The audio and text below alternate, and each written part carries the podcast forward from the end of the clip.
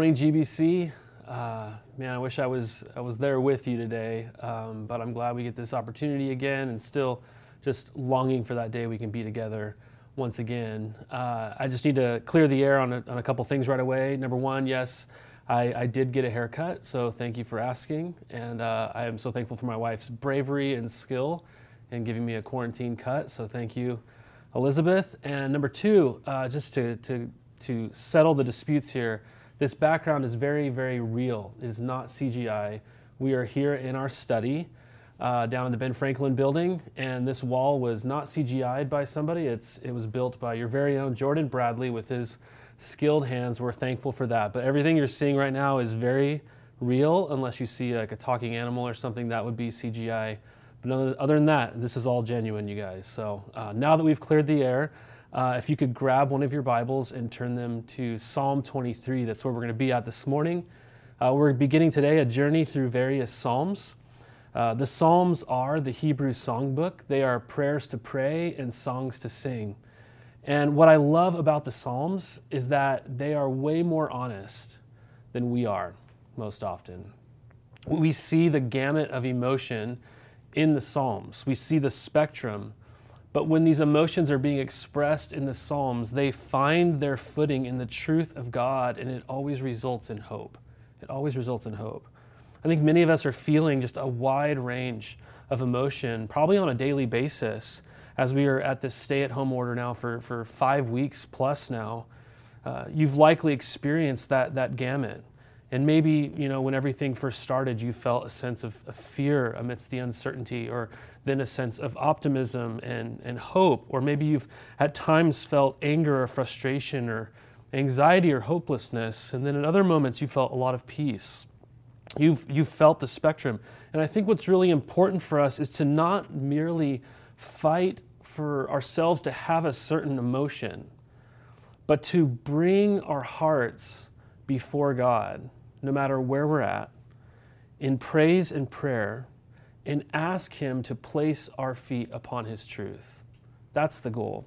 And I can think of no better place to start our journey at this morning than Psalm 23. The psalm is famous. I mean, you've probably seen, seen it written and hanging on a wall somewhere in someone's house, or you've seen it on a coffee mug, or you even heard it in famous 90s hip hop songs written by people like Coolio or something like that.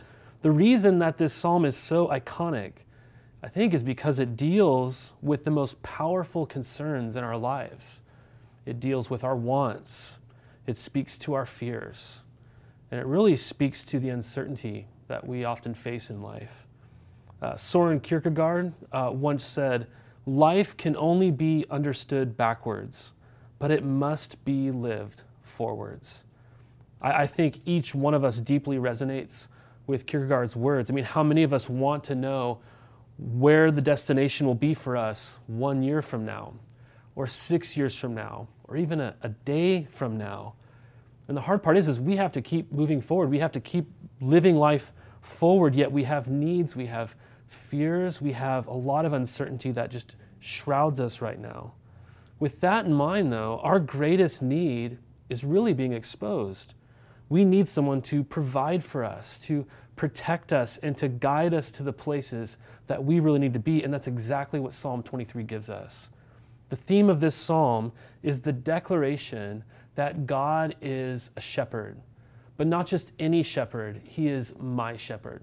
He's my shepherd. And so we see these three things in light of the fact that God is my shepherd. We see in verses 1 through 3 that I therefore shall not want. I shall not want. In verse 4, we see I shall not fear. And in verses 5 through 6, we see, I shall dwell in his house forever. So let's read this incredible passage together right now Psalm 23. The Lord is my shepherd, I shall not want. He makes me lie down in green pastures. He leads me beside still waters. He restores my soul. He leads me in paths of righteousness for his name's sake. Even though I walk through the valley of the shadow of death, I will fear no evil, for you are with me. Your rod and your staff, they comfort me. You prepare a table before me in the presence of my enemies. You anoint my head with oil, my cup overflows. Surely goodness and mercy shall follow me all the days of my life, and I shall dwell in the house of the Lord forever. Father, I do pray this morning that as we're scattered in our homes, yet sitting under the same word, that you would speak to us individually and corporately. God, that we would be a church that you're leading in this time, that faces the uncertainties that we're experiencing, the fears that we have um, fearlessly, Lord, that we would have a deeper trust in you as a result of, of walking through this psalm together today. So, would you speak to us, Holy Spirit? Would you shape us in the people that you're wanting us to be here in this city for your glory's sake? In Christ's name, amen. So, the first thing that we see in light of the fact that the Lord is my shepherd is that I shall not want in verses 1 through 3. That's what we're seeing here.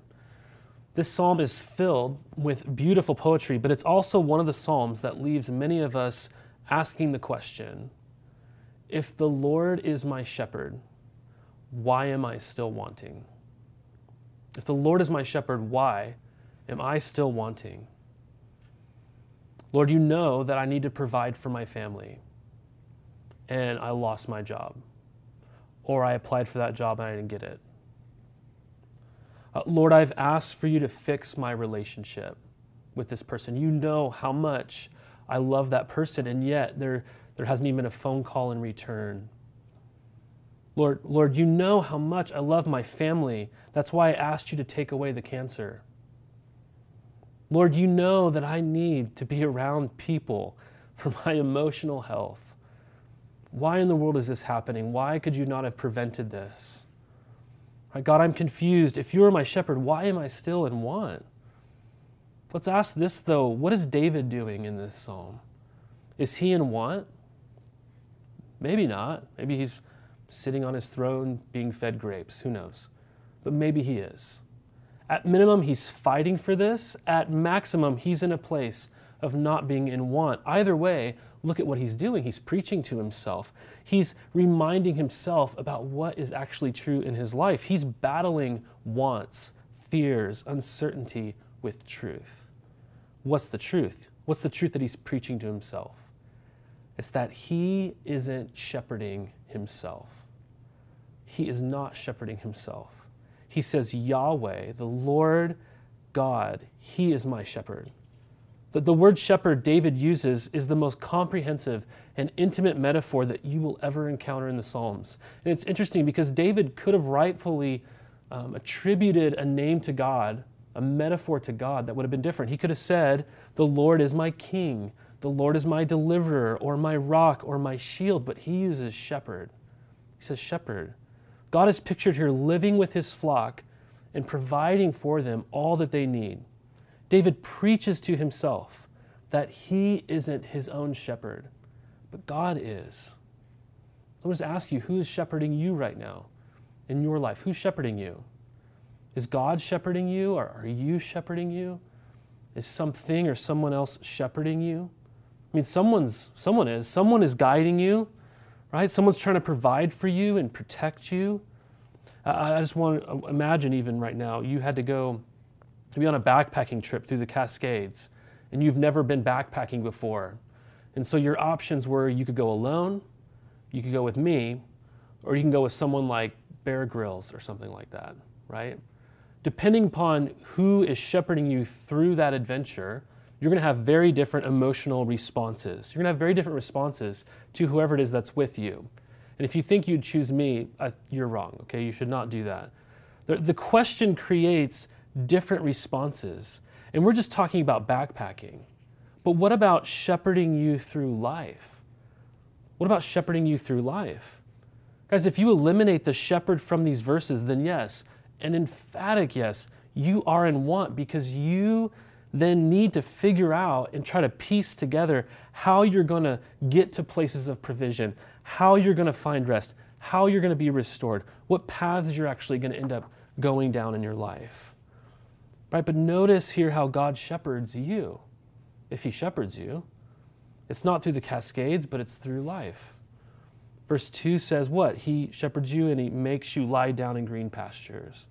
Right? He takes you out to, to one of the beautiful fields, so to speak, of the Willamette Valley. This is the imagery here. He doesn't find a mound of bedrock and say to you, Here you go, lay down. Right? The imagery here is, a, is, is an image of God uh, providing you with food, like as sheep eat grass, right? But also providing you rest. He makes you lie down. Verse 2 also says to you that He leads you beside still waters. That sounds really peaceful, right?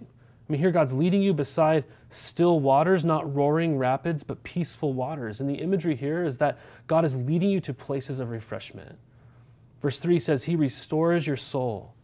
And this, this use of the word soul isn't intended to imply simply that the shepherd is doing something to you spiritually, although it definitely contains that, includes that. Rather, it's a word used to describe the whole person. So, David, in other words, is saying maybe he's depleted or he's empty or broken or damaged. And here, God the shepherd is not only providing rest and food, he's restoring him in a holistic way. Verse 3 concludes by saying, He leads you in paths of righteousness for His name's sake. This doesn't say that He leads you towards righteousness, that, but that He leads you in righteousness. The word righteousness is a word that connotes a straight path, a straight path. The word unrighteousness communicates a crooked path. So God leads you down straight paths, not crooked ones. Why does He do all this? It says, for His name's sake. Man, what a fixed and firm foundation to depend upon. Right? God will act, God will lead and shepherd for his name's sake. He won't go against his character or his nature. His staking, he's staking his shepherding upon his own namesake. He's staking his shepherding of you upon his own reputation. So you don't have to enjoy camping, you don't have to enjoy rural places to connect with the beautiful imagery here. The point is very clear. If you know God, then you are not without a shepherd this morning. You are not without a shepherd. You might perceive that you're in want, but when God is your shepherd, you shall not want. Right? You are right where you need to be. You're right where you need to be. You might be longing for really good things this morning, but you aren't needing to figure out life on your own. You might feel like you're in want, but we must see that those desires we have, even if they are really good desires, are things that we can actually probably then go without for now. And trust that God has something else for us that's more important or more needed, even. I mean, maybe there's something I don't want that in all reality I should want. Or there's maybe something that I do want that in all reality I shouldn't want. Do you follow me? Is this truth a comfort to you this morning? Or is it just kind of nice to where you would say, The Lord is my shepherd, but, you know, do you add a but to this amazing truth? Do you say, The Lord is my shepherd, but fill in the blank? What about this thing? You know? You're filling it in with wants, that kind of thing. The Lord is my shepherd, but. See, this psalm calls us to flip our thinking to say, you know, I have a lot of fear in my life right now, but the Lord is my shepherd. You know, I have a lot of financial struggles, but the Lord is my shepherd. You know, I cannot control my children. I'm lacking in patience, but the Lord is my shepherd. I have someone who I love who is sick, but the Lord is my shepherd. Corrie ten Boom uh, was a woman who was um, sheltering Jews from the Nazis in, in her native land of Holland with her sister Betsie, and they were both taken to Ravensbrück concentration camp where they suffered horribly. And Corrie survived the war, but her sister Betsie died before the camp could be liberated. Um, and Corrie lived to be 85 years old and often living in America where a lot of really good things happened in her life after that. And people would often go up to her after she endured that, that horrible time in her life and would say how good God was to provide for her in her life in the ways that He has kind of post that, that war. And she would respond by saying, quote, God was good to me when I was in Ravensbrück too. The concentration camp, God was good to me there too. This was a woman who was in solitary confinement for four months in a dark, wet cell. I mean, we've been home for five weeks with Wi Fi. and it feels difficult. Yet she was in a place where she would be hearing screams of people being tortured for simply being Jewish or helping out Jewish people. She was terrified and cried out to God. Then, at one vivid memory that she had, she saw an ant running into a wall to find shelter. And she sensed that God was saying to her in that moment, I am your hiding place. I am your shelter. I am your shepherd. And she was famously quoted as saying, quote, the worst can happen, but the best remains. The worst can happen, but the best remains. How can she say that? Because she knows the Lord is her shepherd, and she shall not want. Secondly, we shall not fear. Verse 4 Even though I walk through the valley of the shadow of death, I will fear no evil, for you are with me, your rod and your staff. They comfort me. Notice the straight path that the shepherd led you down. Where did you go? Well, you went to the valley of the shadow of death. Wait a minute, uh, why in the world did we just leave green pastures and still waters? I mean, what are we doing in a dark valley that's described as the shadow of death? Well, God isn't lost, He didn't take a wrong turn. The same spirit that led Jesus into the wilderness is the same spirit that leads you and I into the valley of the shadow of death. But that valley isn't the destination, it's just a path to get to the destination. This valley of the shadow of death, it can be translated the valley of deep darkness. The, the imagery here is that you are in a place that seems to have the shadow of death hanging over it. It's not death, but it kind of feels like it in a way. I mean, we, we just think about this imagery of a shadow, okay? A shadow is, is what? It's merely something that is experiencing the absence of light because there is something blocking the light. And that shadow then is not a real thing. It's just telling you there's something very real that is there. There's, it's pointing to the substance of the real thing. The shadow isn't real, it's pointing you to the substance. So if it were a really sunny day in, in Gresham and I saw you and I said, hey, and I walked up to you, and let's just say I got down and I gave your shadow a big hug, right? Let's just say I did that. Uh, you probably wouldn't hang out with me ever again uh, maybe you'd call the doctor, or maybe you'd think this whole physical distancing thing is really getting to me, or something like that, right? Why? Because we know that the shadow isn't the substance. We don't hug shadows, we hug the substance, right? That's what we know. It's pointing to the real deal. See, this is important because we often find ourselves in the valleys of life, and those valleys, they don't feel like the Willamette Valley, they feel like Death Valley but they aren't death. They're shadows of death. Meaning what? That they're real places of pain and suffering and hardship, but they're being overshadowed by the real thing. What is David's response in the shadowy place? I will fear no evil. When I'm facing my fears, I will not experience fear. That's what he's saying. Let me, let me just ask you something before we go any further here. What is it in your life that you are most afraid of right now? What are you most afraid of right now? And secondly, what is it that you think you need to no longer be afraid? So if you're to fill in the blankets, if I had blank, then I would no longer be afraid. That would eliminate my fear. How, do, how does David fill in that blank? Well, because he's a buff and tough guy, because he's a, a hothead, because he's delusional, because he's witty or smart, he, he'll figure it out. Is it because he's wealthy, he can buy his way out, or he's Nostradamus and he knows the future? Why? Why, why can David say, with such bold and unabashed confidence, I will fear no evil when I'm in that place? What's his answer? Because you are with me. Because you are with me. Do you see? It's in the valley where God offers us the greatest gift, Himself. There's nothing that you would want to have in that valley, but you have God, don't you? And He's all you need. He's all you need.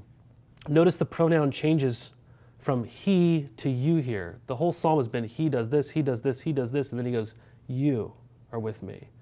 David gets intimate here. It's not he, it's you. See, when we go through places that feel like the shadow of death, places that would cause the rest of the world to say, well, obviously you should be afraid. In those places, our intimacy with God grows. It's in the places of the valley where we gain the intimacy with God that we actually long for. God promises to be with us, but it's, it's not just that He's with you this morning and being with you, He's acting, isn't He? That's what it says. What is He doing? Well, He's armed. And what's he armed with? That informs what he's doing. Well, he has a rod and a staff. That sounds pretty cool, right? What does that, what does that mean, though? Well, the rod was a tool that was used to protect sheep, to, to fight on behalf of the sheep. The staff was a tool to keep the sheep on the path and out of harm's way and to keep them with the rest of the sheep. So think about this. A lot of fear arises in our lives out of thinking that we've got to protect ourselves if we're going to make it anywhere in life.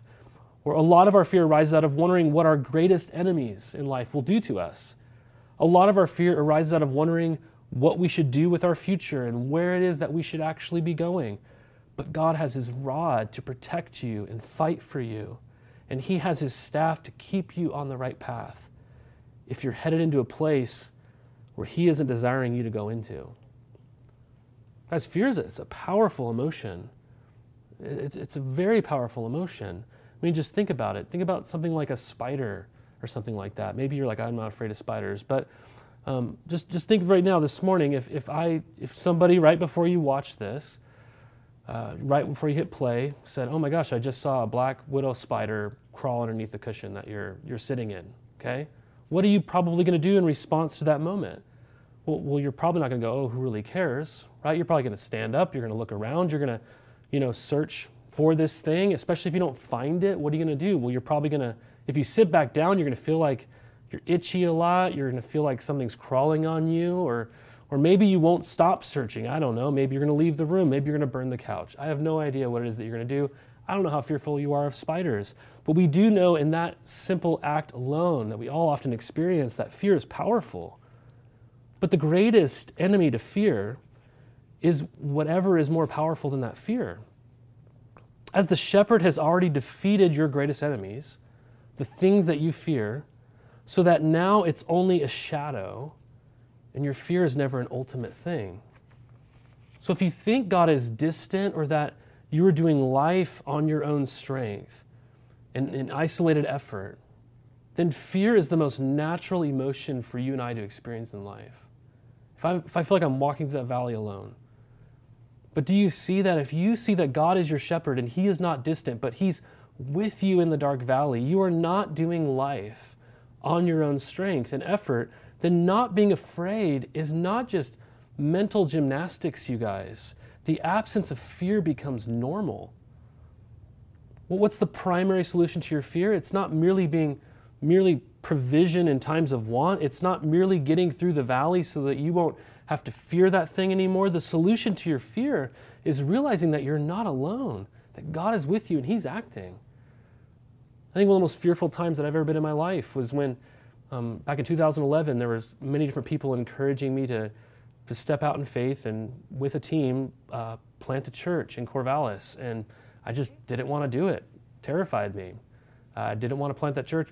Still don't want to plant a church. You know, just it's terrifying. And so, um, but I was praying and, and fasting and processing this for months, and I remember going up to Crown Point one day, saying, "God, I need to I need to know if this is really what you want me to do." And I was reading a psalm, and the psalm continually said, Do not be afraid, for I'm with you. Do not be afraid, for I'm with you. And God revealed to me in that moment so clearly that the only reason why I didn't want to step out in faith and, and plant this church was because I was afraid. That was it. And it seemed silly in the moment when I realized it because God was saying to me, I'm with you. And by God's grace and because He was with us, there's now a church that exists in Corvallis. It's, it's amazing. That's touched many people's lives. And that path brought me here to even be with you. And to think that fear almost held me back from that is, is ludicrous. I'm just curious what is your fear keeping you from during a time like this? Could you attribute anything to that? The Lord is my shepherd, I shall not fear. Finally, we see the Lord is my shepherd, and I shall dwell. Verse 5 says, You prepare a table before me in the presence of my enemies. You anoint my head with oil, my cup overflows. Surely goodness and mercy shall follow me all the days of my life, and I shall dwell in the house of the Lord forever. David has been not only led out of darkness, but he's been led into victory, you guys. The image here is that his enemies are captured, spiders contained, right?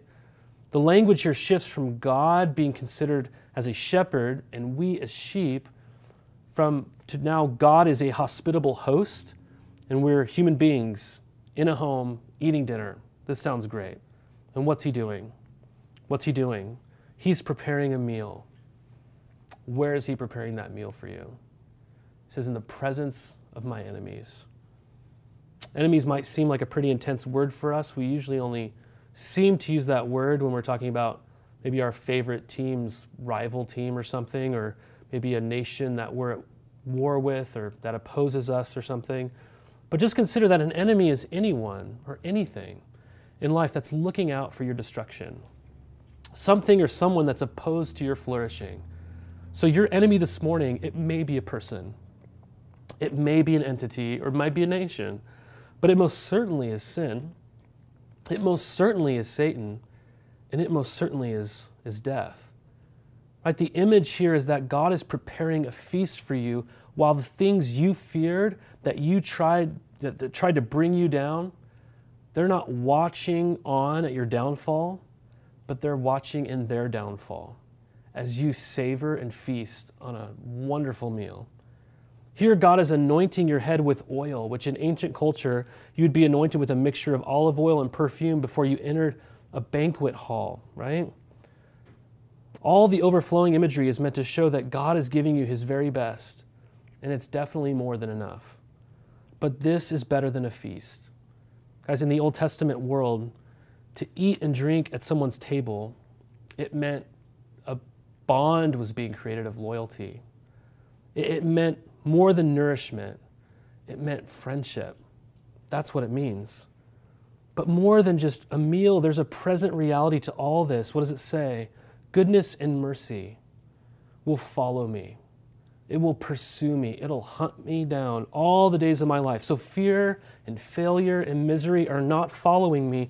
Goodness and love, that's the word has said, the steadfast love, that mercy will, will follow me. Where, where is David at in these verses? Where is he? He's in the house of the Lord, isn't he? For how long? Is he staying for the night? Is he staying for the weekend?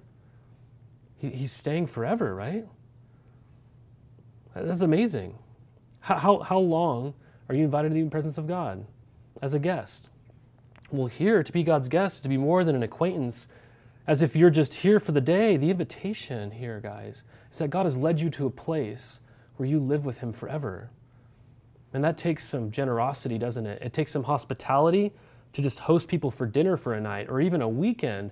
But to invite someone to come and live with you, that's, that's some extravagant generosity because you're going to know that person in a whole different kind of way. They're not just going to be merely a friend anymore. They're going to probably feel like family to you. And that's exactly what you're meant to see here. Where is God shepherding you to right now in your very real life, according to Psalm 23? He is shepherding you towards a destination. Do you see it? It's into a never ending, intimate relationship with Himself, and you shall dwell in His house forever. As there are a lot of houses that I would love to be in right now. I'm sure you can relate. There's a lot of people that I'm longing to spend time with. We've even had family return from being overseas, and it's, it's painful to not spend time with them in a house and share meals with them and, and hug them, right? I mean, there's a lot of meals I'd like to share with people right now. There's a lot of hugs I'd like to give. But what about my longing to be in this house, in God's house? I mean, do you hear this and go, this is nice, but I cannot wait to be in my grandkids' house. I cannot wait to be in my daughter's house. I can't wait to go spend time at my friend's house. Right? This is the cherry on top, but being with those people, that's like the dessert, you know?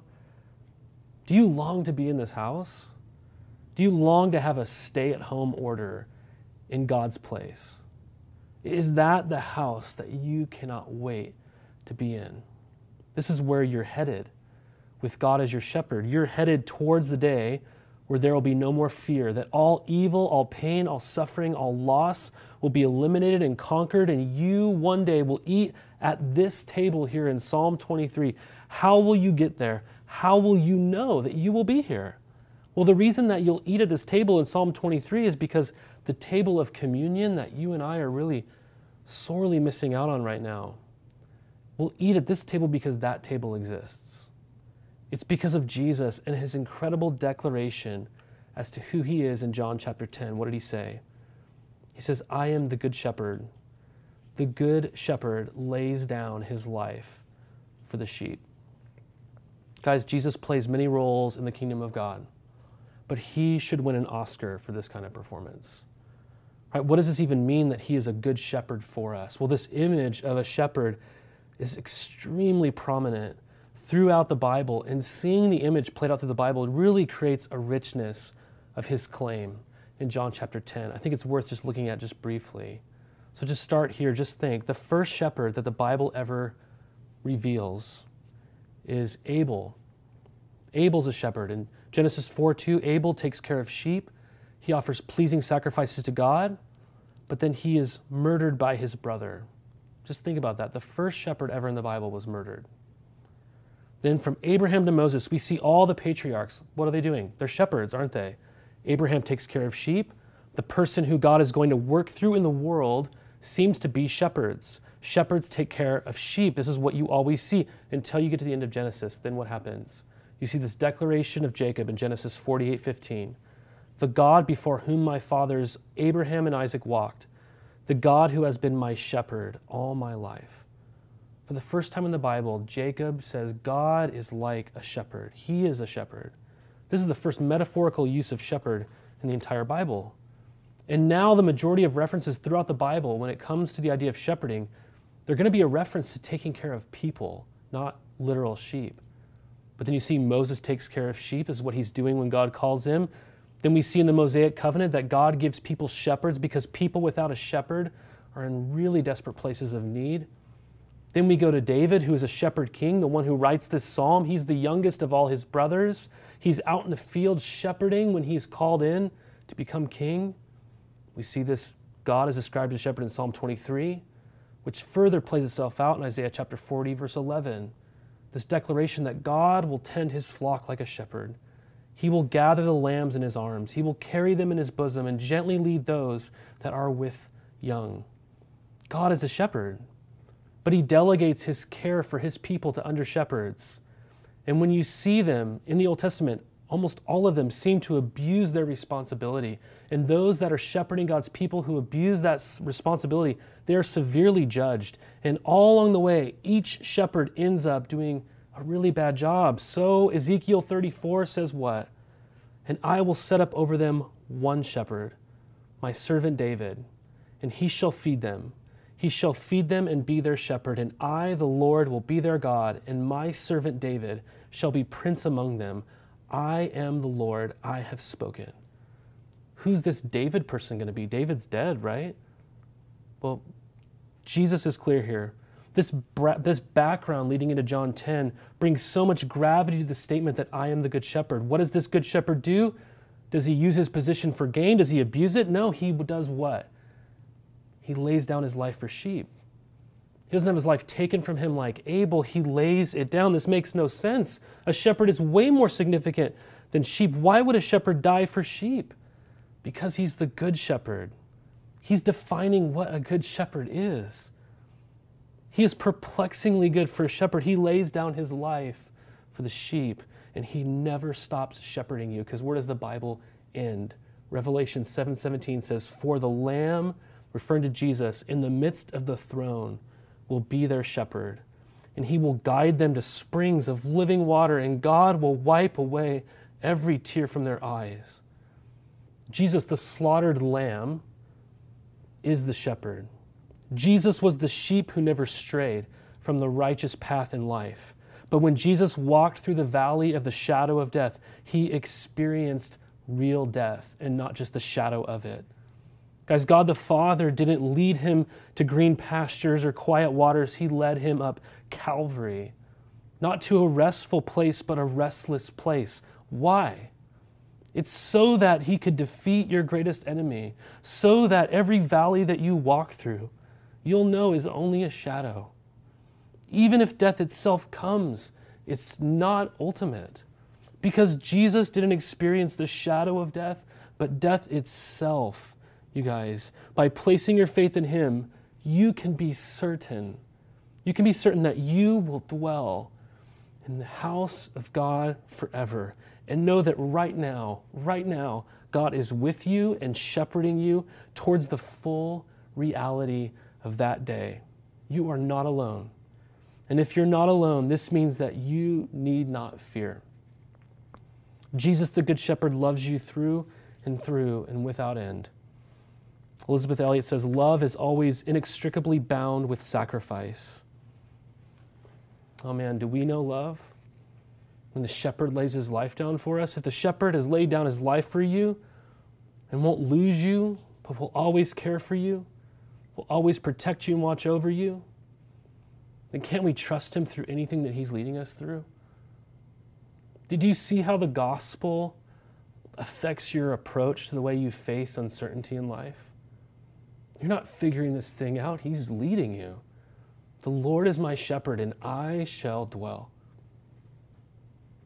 And by telling you this, um, there's, a, there's a pastor named Dr. Robert Smith. He's over at Beeson Divinity School, I think. And um, he teaches a preaching course, and he told a story about a conversation he had with a shuttle driver on the way to the airport. This ride took place just months after Dr. Smith's youngest son, Antonio Smith, had been murdered in a robbery at a restaurant. His son was only 34 years old, and as Robert Smith articulated, he says, He beat me to the grave. It was a tremendous place of grief. I can't even fathom. So he was completely unfamiliar with this airport that he's being driven to by this shuttle driver. And he's asking him all these questions. Where's the gates for this? Where's the bathrooms? You know, where do you get the best coffee? You know, like the important questions about airports. And this driver knew the answer quickly to everything. He knew the answer to everything. And so Dr. Smith says, Oh, I'm just curious, what's your favorite airline to fly? And the shuttle driver says, Oh, I've never even flown before. I've never flown before. Goes, You've never flown? How do you know so much about the airport? The driver said, Well, I've studied the airport so that I can answer the questions, but I've never been to the airport before. And Dr. Smith, as he's telling this story, he was talking about Psalm 23 in light of it, and he confessed, I've studied Psalm 23, but since my son's death, I've found myself in Psalm 23. He says, My heart was no longer this safe distance from the words as I walked through the valley of the shadow of death. It was no longer safe from the distance of, You are with me. He was in this psalm, he wasn't just a student of it. I don't know about you guys, but you might be finding yourself in Psalm 23 like never before. Like never before. When we do life with Psalm 23 in our hands, holding it before the eyes of our heart, we eventually realize that we aren't just studying Psalm 23, we are in Psalm 23. Our fears are always based on what ifs in life. And Psalm 23 is guiding us to place our lives into the reality of what is. If you rest in the what is of Psalm 23, that will stomp out the what ifs that you and I are facing in our lives that are maybe paralyzing you. This is one of the most missional things I think that you and I can actually offer our city. If we have no need to be afraid, if we are fearless because we know that I'm not shepherding myself, the eternal Son of God who's laid his life down for me is shepherding me, then I have no need to be afraid. I don't need to know the destination. What would that say to a watching world, to a watching city that is engulfed with fear? Guys, I pray that we see ourselves in Psalm 23 this morning and that we see that God isn't just getting us through this difficult season, He's showing us that He is with us. This is a moment where we experience intimacy with Him. We go from He is my shepherd to You are my shepherd. Guys, that He is with us, He's leading us, and we now know more than usual, maybe in our lives. We know that He is enough. Let's pray. Father God, God, thank you so much for your word, and I pray that it would um, really be illuminated in such a way in our lives today that, that these things that we're discussing, that we're talking about, that we're being confronted with, that they would become realities that we would really know in our hearts and experience with our lives. God, we're so thankful that we're not shepherding ourselves through this life, but you are, God, and you're leading us to a place where we will be with you forever. And I pray, God, that we would trust you along the way. We love you, Lord Jesus, and we ask these things in your name. Amen. I want to read to you this final benediction. Um, it says, Now may the God of peace, who brought again from the dead our Lord Jesus, the great shepherd of the sheep, by the blood of the eternal covenant, equip you with every good that you may do his will, working in us that which is pleasing in his sight, through Jesus Christ, to whom be glory forever and ever. Amen. Guys, may we be people this week that keep our eyes fixed on the great shepherd of the sheep who's laid his life down for us. May we trust him because he knows where he's leading us. And that place is better than any other place we could end up.